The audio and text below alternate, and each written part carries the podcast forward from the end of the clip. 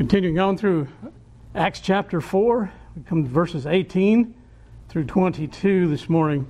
I'm going to start reading at verse 17.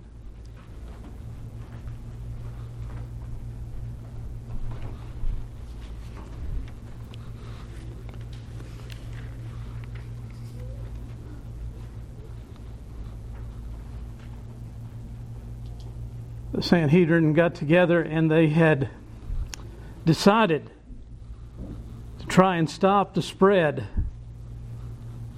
of the words of Christ, of the work of his miracles. And so they said, but so that it spreads no further among the people, let us severely threaten them, Peter and John, that from now on they speak to no man in this name. And so they called them and commanded them not to speak at all, nor teach in the name of Jesus. But Peter and John answered and said to them, Whether it is right in the sight of God to listen to you more than to God, you judge. For we cannot but speak the things which we have seen and heard. And so, when they had further threatened them, they let them go, finding no way of punishing them because of the people since they all glorified God for what had been done. For the man was over 40 years old on whom this miracle of healing had been performed. Let's pray. Lord God Almighty, as we open this thy word, we pray the work of thy Spirit. Take what he has written and instill it upon our hearts Oh Lord, may there be clarity and truth in that which goes forth from here this morning. We ask in Jesus' name. Amen. We command you not to speak or to teach in the name of Jesus. That might have been it. They could have looked at each other and said, Our work's done now. Let's adjourn. This august body of Jewish leadership was used to setting forth commands and those commands being fully followed. After all, they, for at least the Jewish population, held not only civil authority but also religious authority.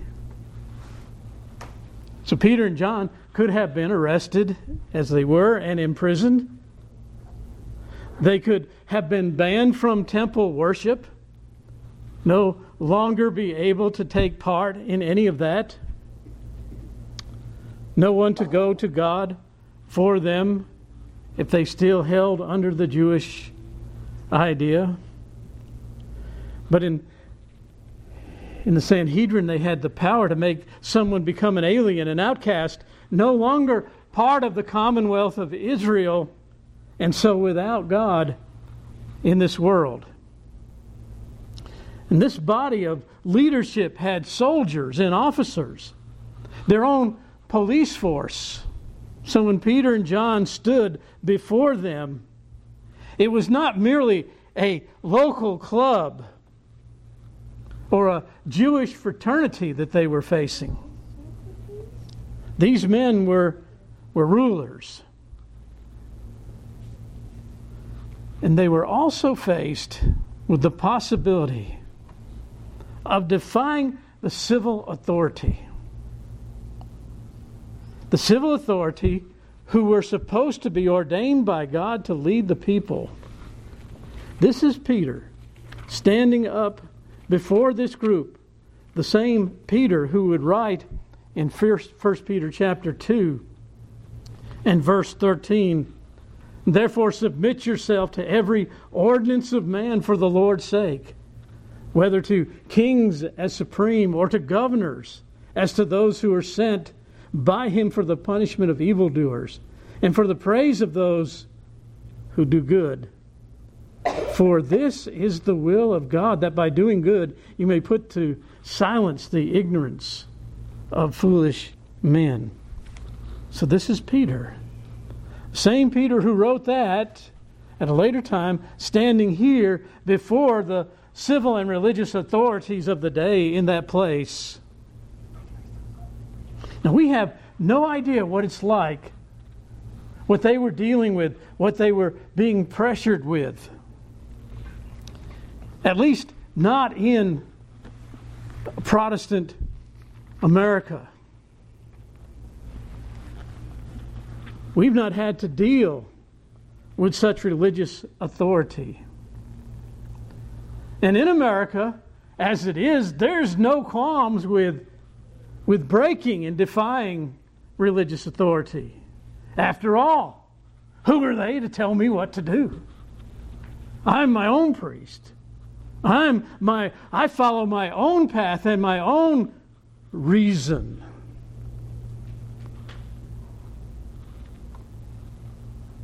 And if in that rare case one faces church discipline, usually less than a few miles away, there's another church just ready and willing to bring that person into their body.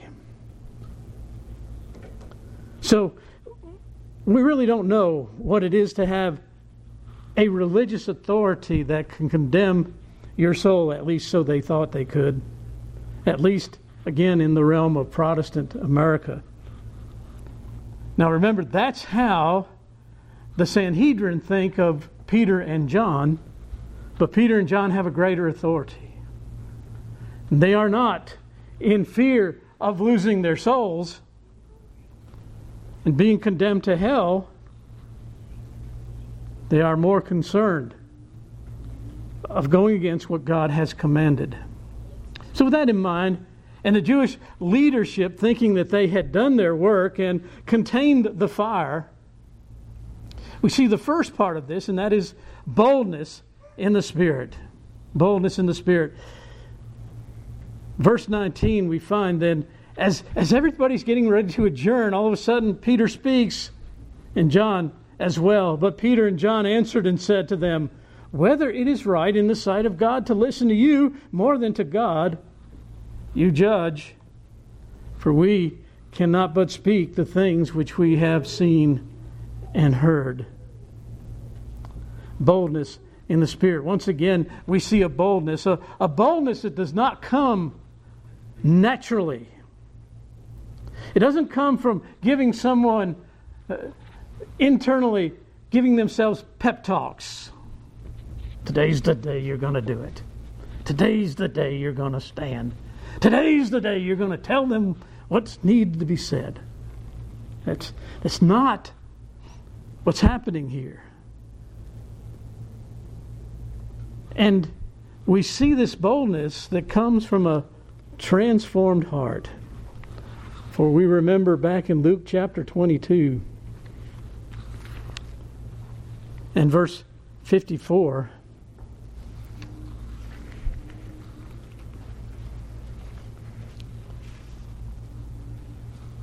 having arrested him, that is Jesus,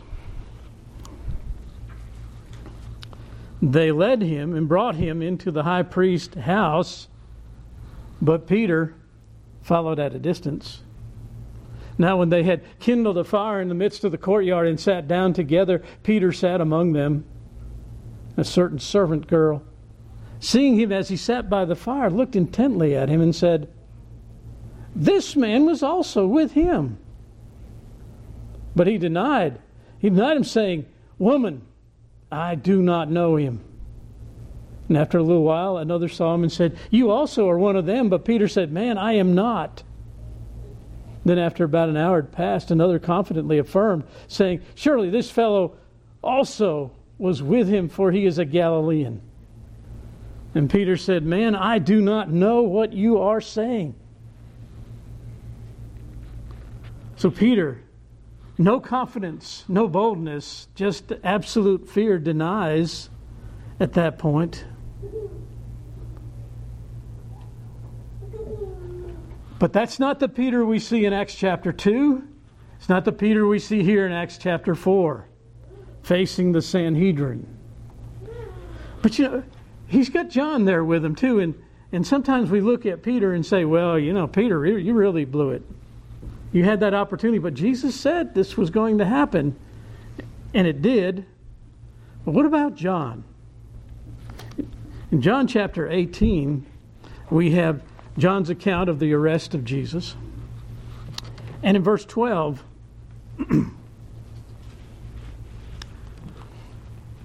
John 18, verse 12, then the detachment of troops and the captain and officers of the Jews arrested Jesus and bound him. And they led him away to Annas first, for he was the father in law of Caiaphas, who was high priest that year. Now it was Caiaphas who advised the Jews that it was expedient that one man should die uh, for the people. And Simon Peter followed Jesus, and so did another disciple. Another disciple.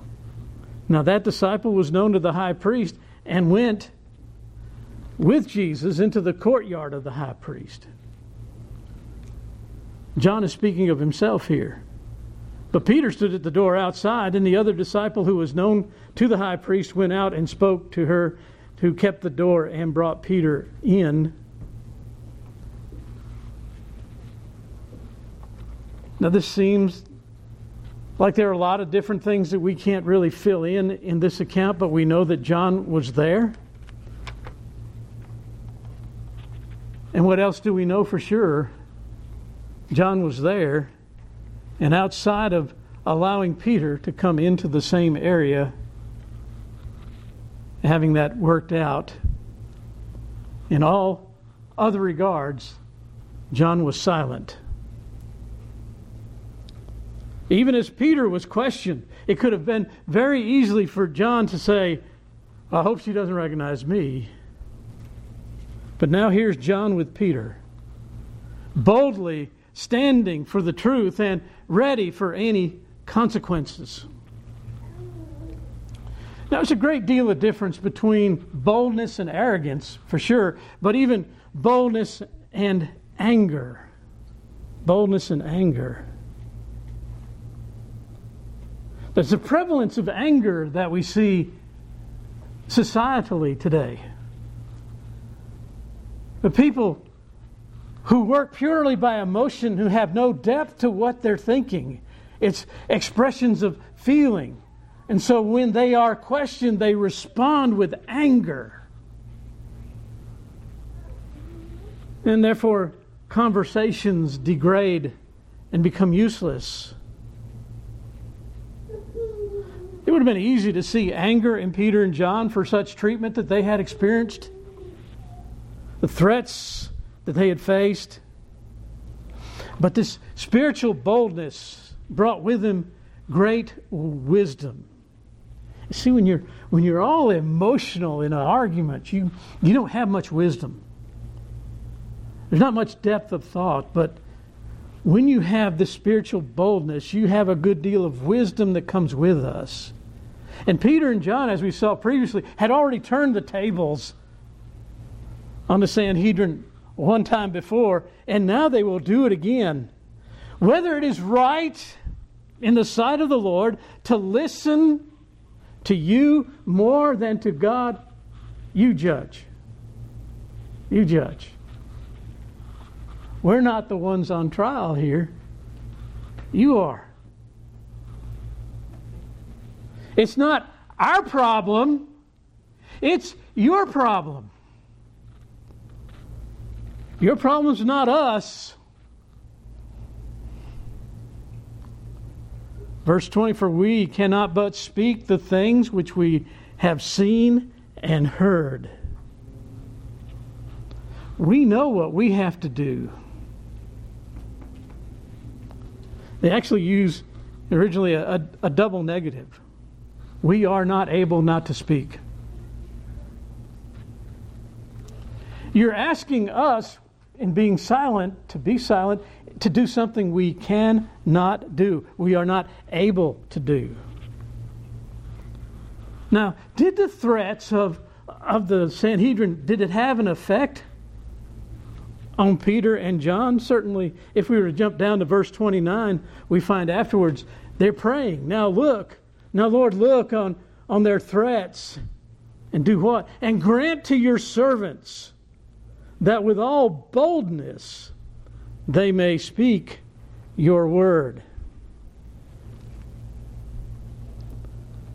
So they prayed. They prayed. And why did they pray? Because they, they were praying for something that they did not naturally have. In their prayer, they are confessing and admitting that they did not have within them the courage necessary. And so they pray, grant your servants. Obviously, God had already granted them a measure, but now we see that they needed they needed more. And it was a gift of God, that boldness that they had to stand before the Sanhedrin. so now we look at the second part, and that would be contrasting fears. Peter and John showed great fidelity and integrity. They had an unbreakable attachment to Christ. They were not in dreaded fear of the 71 men sitting around them. Meanwhile, quite the opposite was going on. The 71 men were quite afraid. Afraid of Peter and John and the power of Christ, but even more so, they feared the people.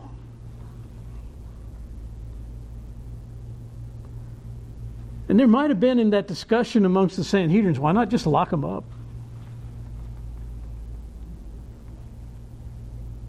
Why not just give them a beating and send them on?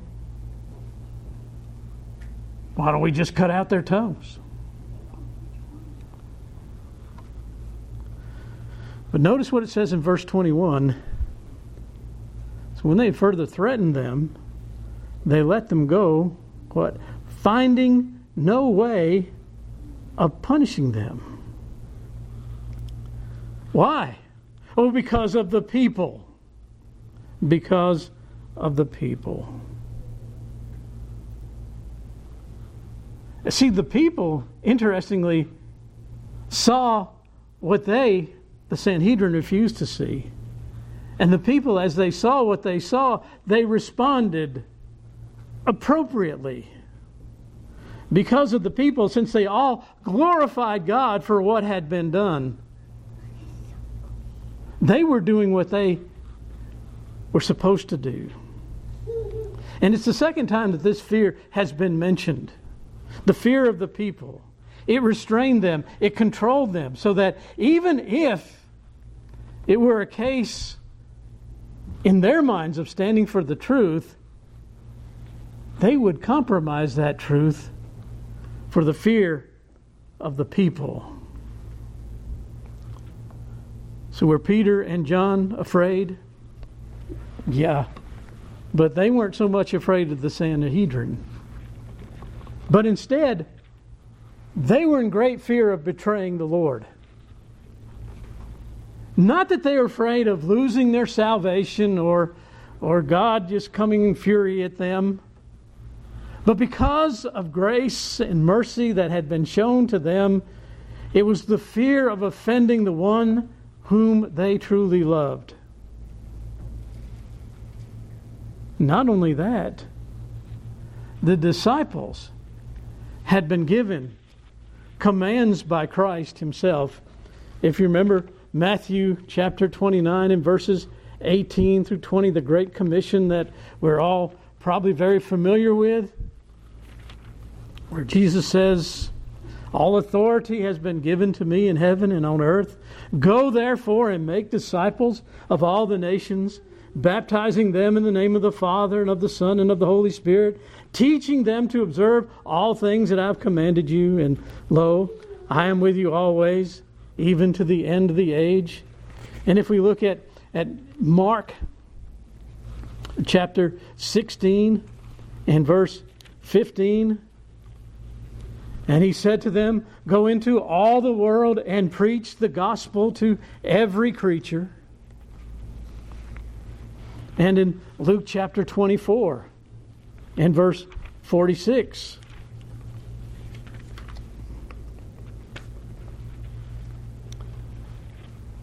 He said to them, Thus it is written, and thus it was necessary for Christ to suffer and to rise from the dead on the third day, and that repentance and remission of sins should be preached in his name to where all nations beginning at Jerusalem. And then he says this, and you are witnesses of these things.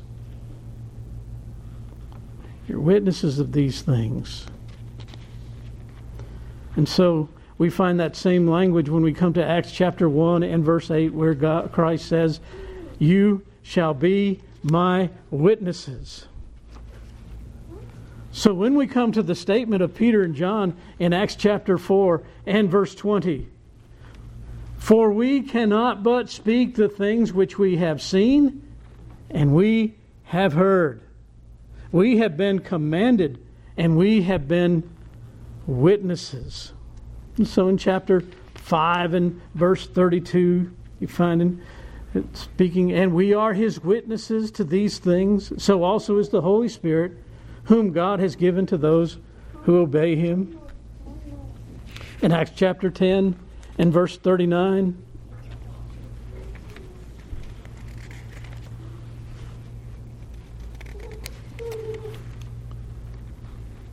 And we are witnesses of all these things which he did both in the land of the Jews and in Jerusalem, whom they killed by hanging him on a tree. Him God raised up on the third day and showed him openly, not to all the people, but to witnesses chosen before by God, even to us, who ate and drank with him after he arose from the dead.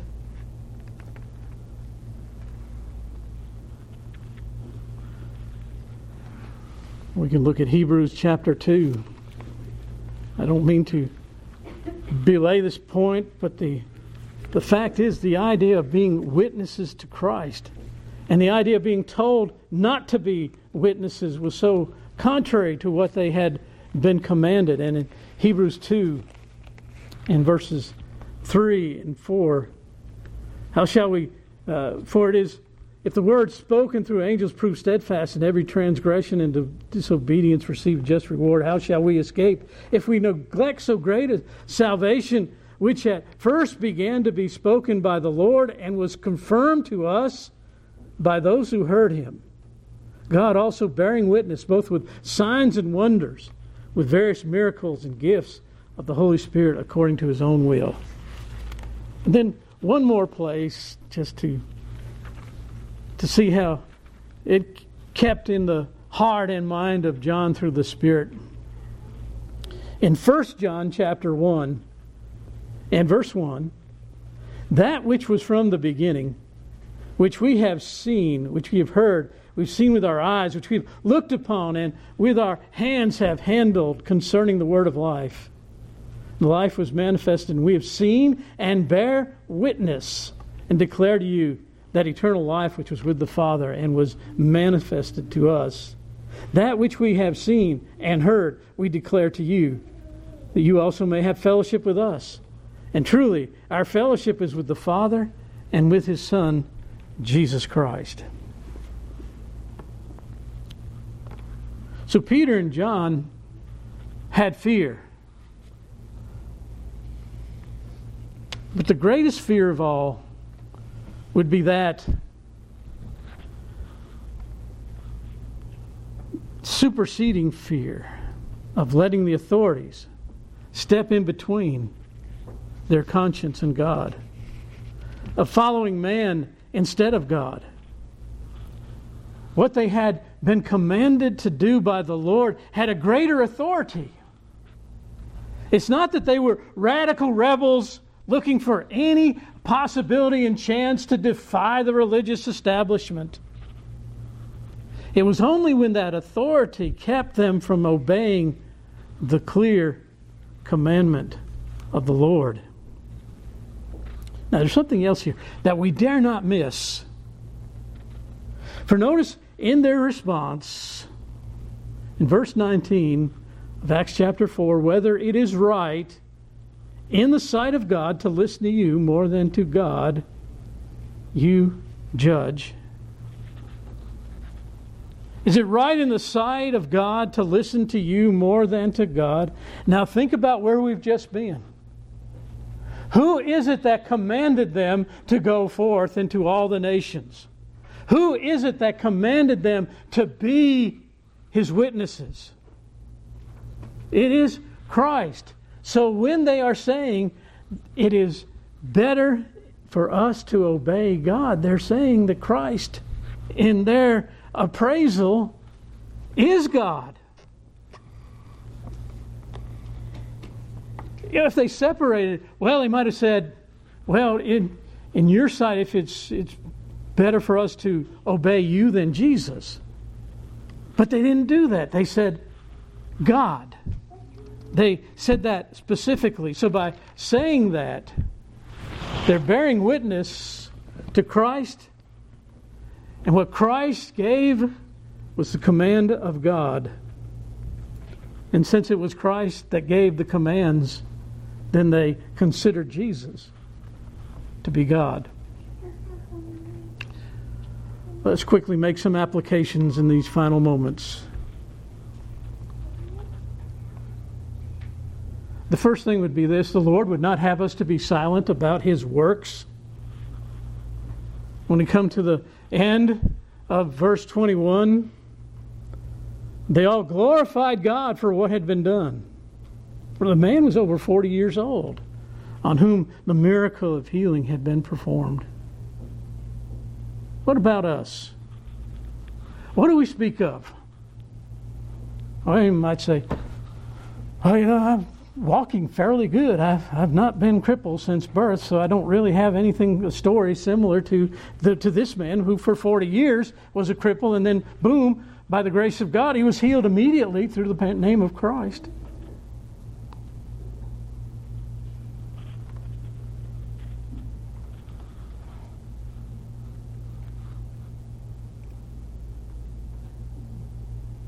I think when we sing Amazing Grace, and when we say, I once was blind, but now I see, I once was lost, but now I'm found.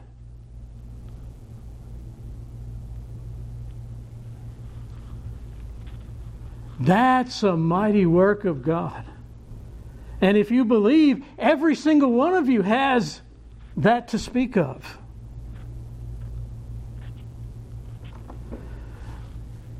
Uh, radio and television preachers and satellite preachers, oh, they, they want to be clever. They want to say little lines that people will uh, will stick in someone's mind. And I can't remember who it was that said this. He said, "Preach the gospel. Use words if necessary."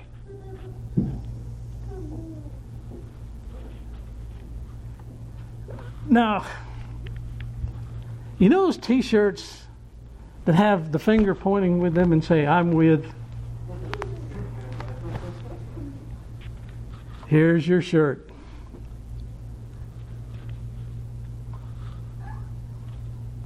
You can't preach the gospel apart from word. The word of God is the gospel, so therefore you must speak it. You can't mime it. And you can go around doing all kinds of nice deeds to everybody, but that's not the gospel. You can be kind, you can be sweet, you can have all that going for you and still be lost.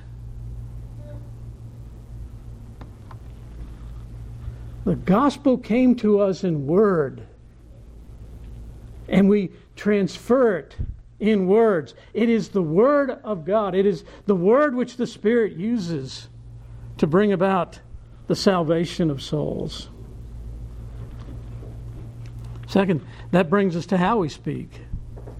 You see, it's not natural for us to do that sort of thing. It's not in us to go around going up to people we don't know, hey, do you know Jesus Christ? That's why the disciples prayed for boldness. It's a gift of God.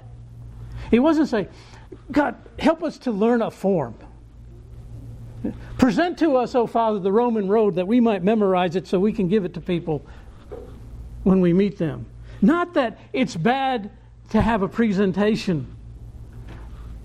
But it's better to have the Spirit of God leading you when you talk to someone about it. And if we had this boldness, naturally we would not be led to pray for it. Praying for it is a confession that we do not have it. The third thing would be to ask who do we fear most, man or God? Now, I, if you have the time and want to do it, in Matthew chapter 10, verse 27, there are some verses here that are used in a terrible way so often. Matthew 10 and verse 27, Jesus said, Whatever I tell you in the dark, speak in the light. And what you hear in the ear, preach on the housetops.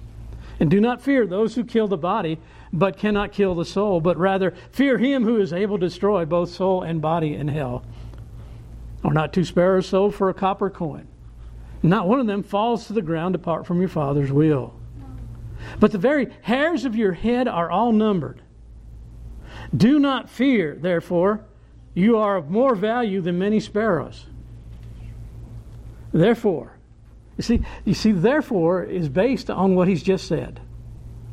Therefore, whoever confesses me before men, him I will also confess before my Father who is in heaven.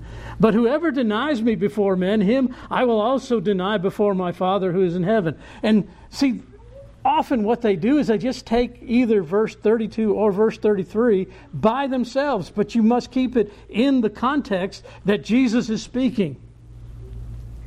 And what does he speak? Well, I hear people that have done this in the past, they say, you see, if you're not out there sharing Christ, you don't he's going to deny you. You got an opportunity to say something about Jesus and you don't do it, you're denying him. That's not what's being taught here. It is if man is pushing you just like Peter and John to deny Jesus, to not speak of him anymore, that's the situation. And you say, okay, I won't. That's a whole lot different.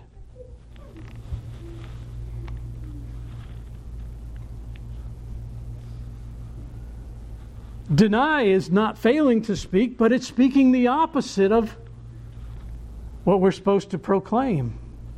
Okay, I do deny him. You're right.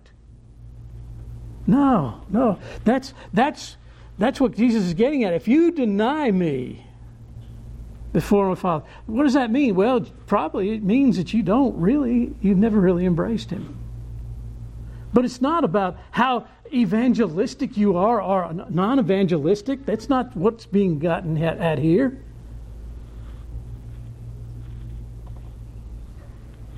You know, if you don't speak to someone, they're they're going to go to hell and it'll be on you. No. No, not at all. No. No. It's not we have a command to to carry the gospel to people. To all people to give a, a universal call. But it's kind of a privilege there, too, because if we don't do it, someone else will, and they will get the privilege of being used by God in such a way. People say, well, you know, if Philip didn't go down, the Ethiopian eunuch would have been lost. No, Philip didn't go. Maybe Stephen would have. Or maybe one of the others, but somebody would have because he was God's elect and God will call him through the gospel proclaimed by one of his people.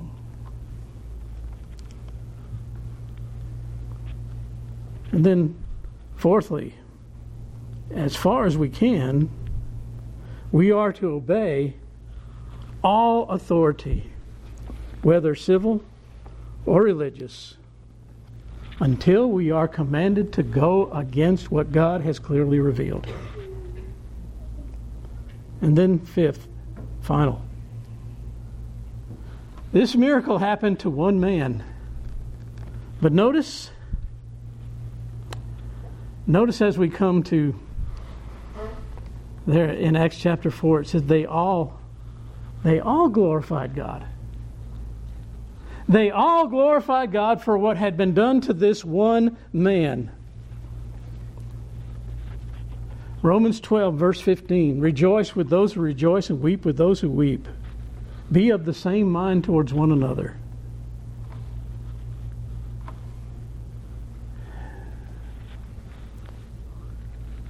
Sometimes we don't do that very well. sometimes even inadvertently, we leave people to weep by themselves. Or we're not there, or we're reticent to rejoice with them. But every good thing that happens to any one of us in this body is something we should all rejoice over. And any sad thing that happens to anyone in this body is something we should join together with. We mourn with them, each other. We rejoice with each other. We're of the same mind towards each other. For every work of God's grace done to any single person who's part of the church, whether it be local body or the universal church, it should stir us to great joy. For the lame has been made to walk. He who could not come to Christ has been made to come to Christ. The blind has been made to see. The truth has been opened up and they see it.